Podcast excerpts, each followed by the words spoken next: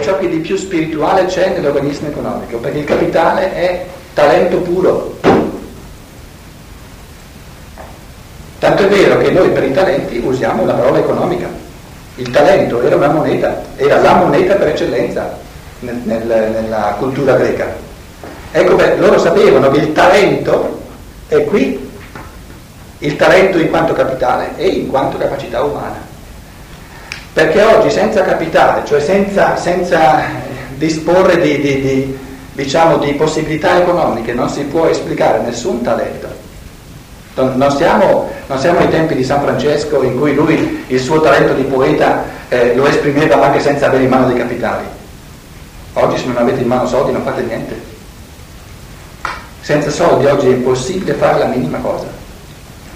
E se noi non facciamo rifluire i soldi là dove sono i capitali, continueremo sempre a far, a, là sono i talenti, continueremo a far morire i talenti nella società.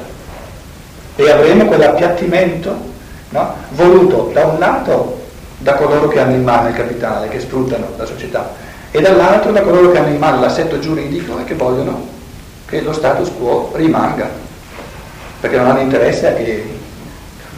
E questa sfera muore.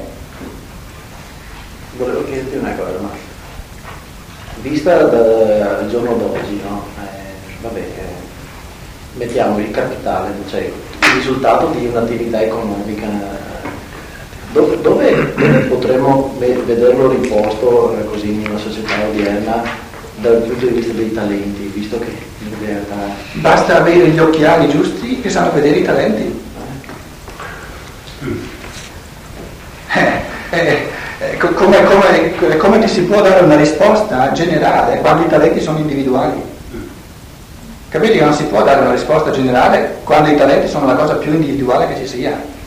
Capito? Se io vedo che, che una persona eh, ha un talento tale che mi dà qualcosa che veramente io voglio, no? Prima di tutto devo, devo saper fare questa esperienza di dire, ah, lì c'è un talento che mi dà ciò che veramente mi serve.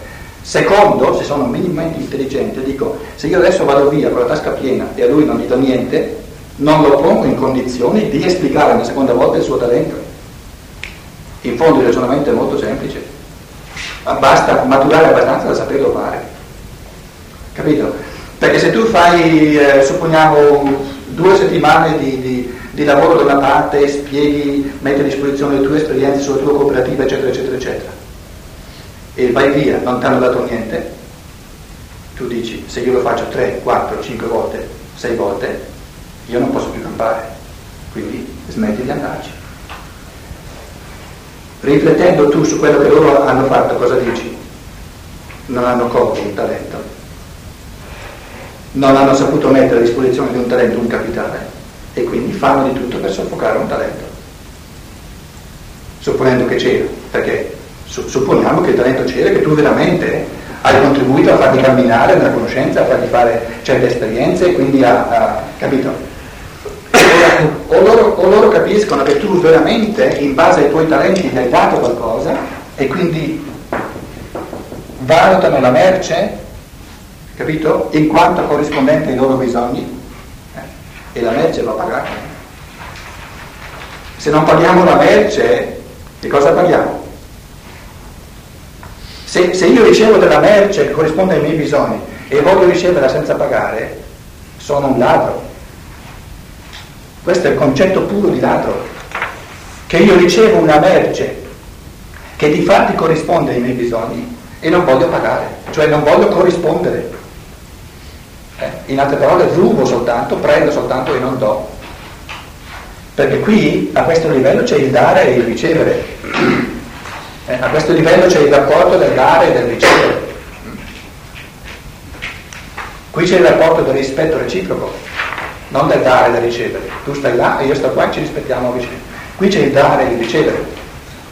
Qui c'è il rapporto del produrre e dell'apprezzare. Quindi alla base la, eh, qual è la, il reciproco, cioè la, la realtà reciproca del talento? È l'apprezzamento. Quindi il talento qui lo apprezzo a livello spirituale e qui gli do un prezzo a livello economico. Capito? Ma altro è apprezzare, altro è dargli un prezzo. perché io ho conosciuto tante persone che hanno apprezzato magari una mia conferenza ma che non sono arrivate fino al prezzo. Capito? Allora dico sì sì, mi fa molto piacere che l'hai apprezzata, ma il prezzo... Quindi capite che c'è, i trapassi... Apprezzato per l'uso già prezzo. Eh, nella, perciò ho usato la parola proprio, perché noi nella parola apprezzare ci abbiamo messo dentro la parola prezzo. Capite? Ecco i trapassi enormi, Alessandro, no? tra una sfera e l'altra, però altro è apprezzare, altro è tirare fuori il prezzo. Allora, allora c'è una differenza tra il valore del prodotto e il valore della merce. Prodotto e merce è la stessa cosa. Che cosa intendi tu per prodotto e merce? Eh, la merce è il prodotto quando è collocato in, nel mercato.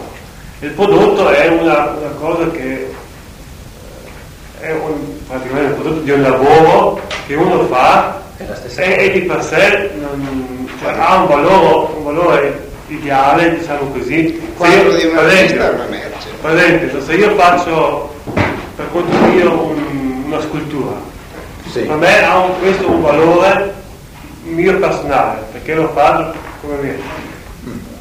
Se, se io questo uh, mio prodotto lo colgo sul mercato, allora eh, non è più un valore che, che, lo do io, ma il valore che lo do eh, quello che vuole prendere. Allora è diventato merce, allora è un altro valore.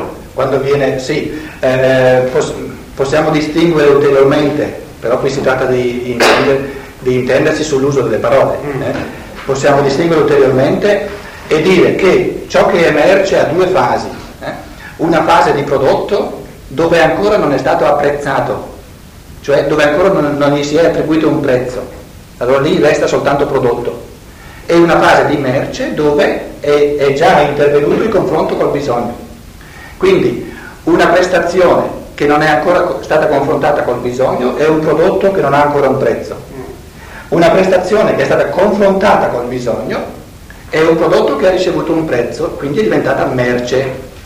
Eh, se vogliamo essere ancora più precisi, va bene, ancora più precisi, no? Perché, come tu dicevi, quando io ho staccato la mia attività lavorativa, ho il prodotto. Ora tu, tu ponevi la domanda e dicevi, eh, eh, non posso ancora chiamarla merce. Benissimo. Eh, distinguiamo ulteriormente, è un prodotto finché non è stato ancora confrontato con i bisogni di nessuno, quindi resta lì, resta un prodotto. Appena viene confrontato con i bisogni di qualcuno, acquista un valore di merce e quindi bisogna attribuirgli un prezzo.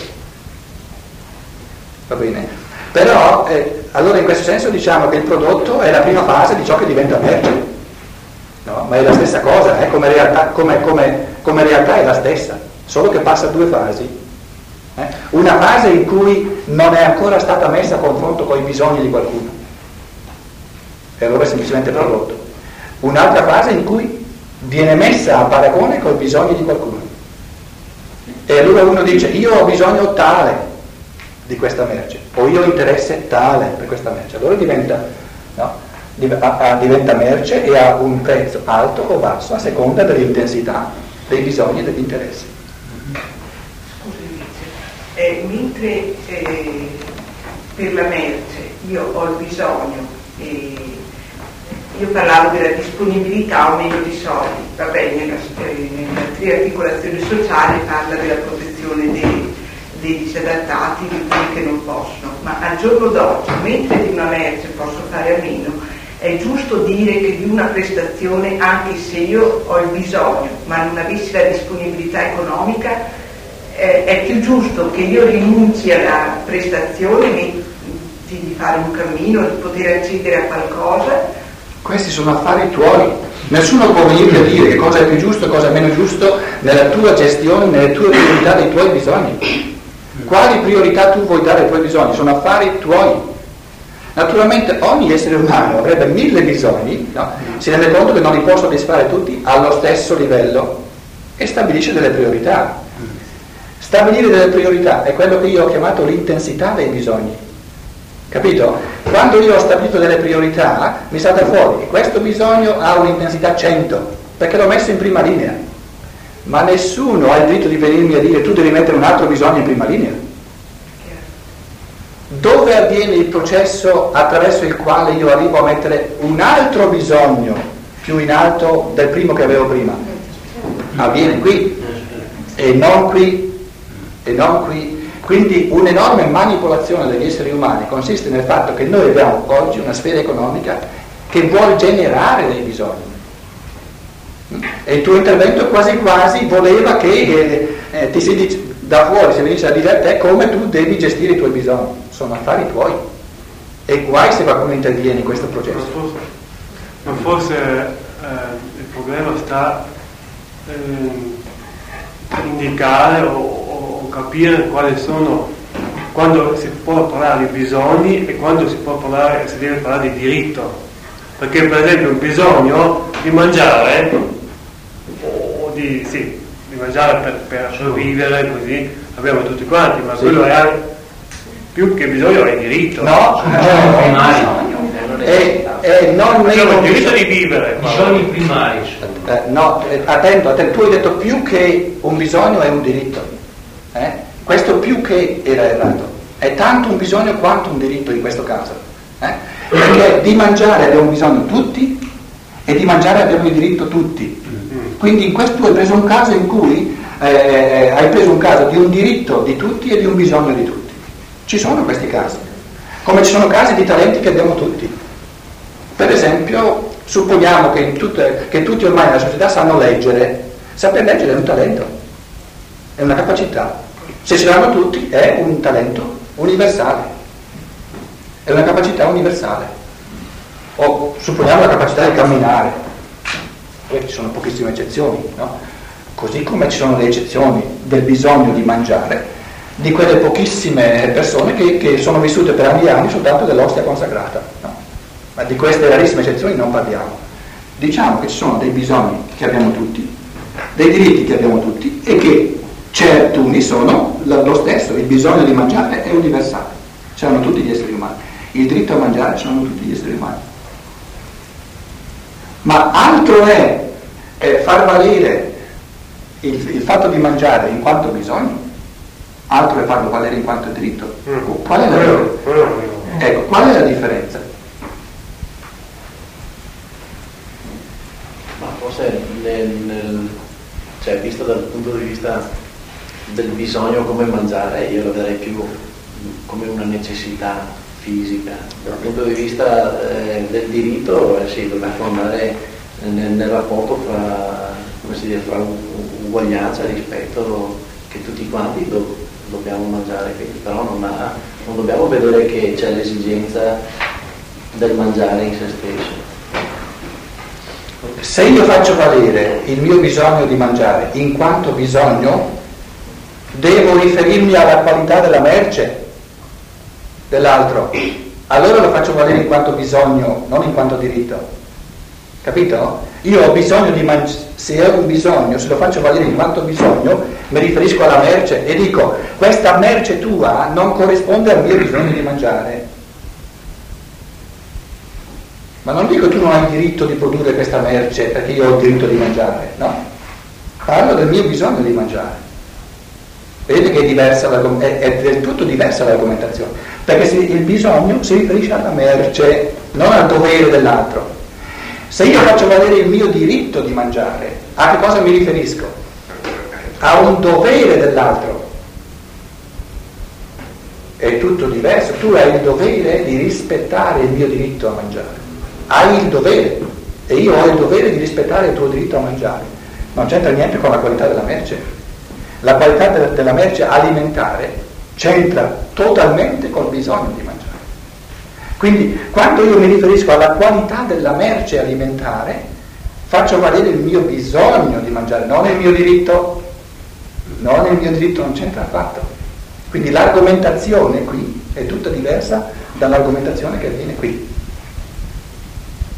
Infatti a me sembra proprio per questo problema del mangiare che uno dei bisogni diciamo, e dei diritti più importanti è proprio questo che si vede che sta a un certo punto per essere trasformato, credo, dalla sfera economica di storia, che danno diciamo, dei, dei, dei profitti economici eh, alti per cui è impossibile poterli pagare per una certa parte delle persone. Esatto. Allora succede che alla fine poi viene distorta la sfera economica dello Stato il quale deve pagare eh, a un altro livello in maniera, in maniera, ingiusta, cioè sempre con dei prezzi indegna, alti, indegna, perché paga lo Stato, poi cioè tutta la comunità, dei prezzi alti per dei cibi che non sono di buona qualità, esatto. che non sono semplici, che non sono quelli necessari. Esatto. E quindi a un certo punto bisogna arrivare al punto che anche chi è diciamo indigente possa pagare esatto. dignitosamente un cibo semplice Esatto. E questo non è ancora avvenuto. Quindi, quindi se, se, una famiglia modesta, normale, arriva al punto da non poter più pagare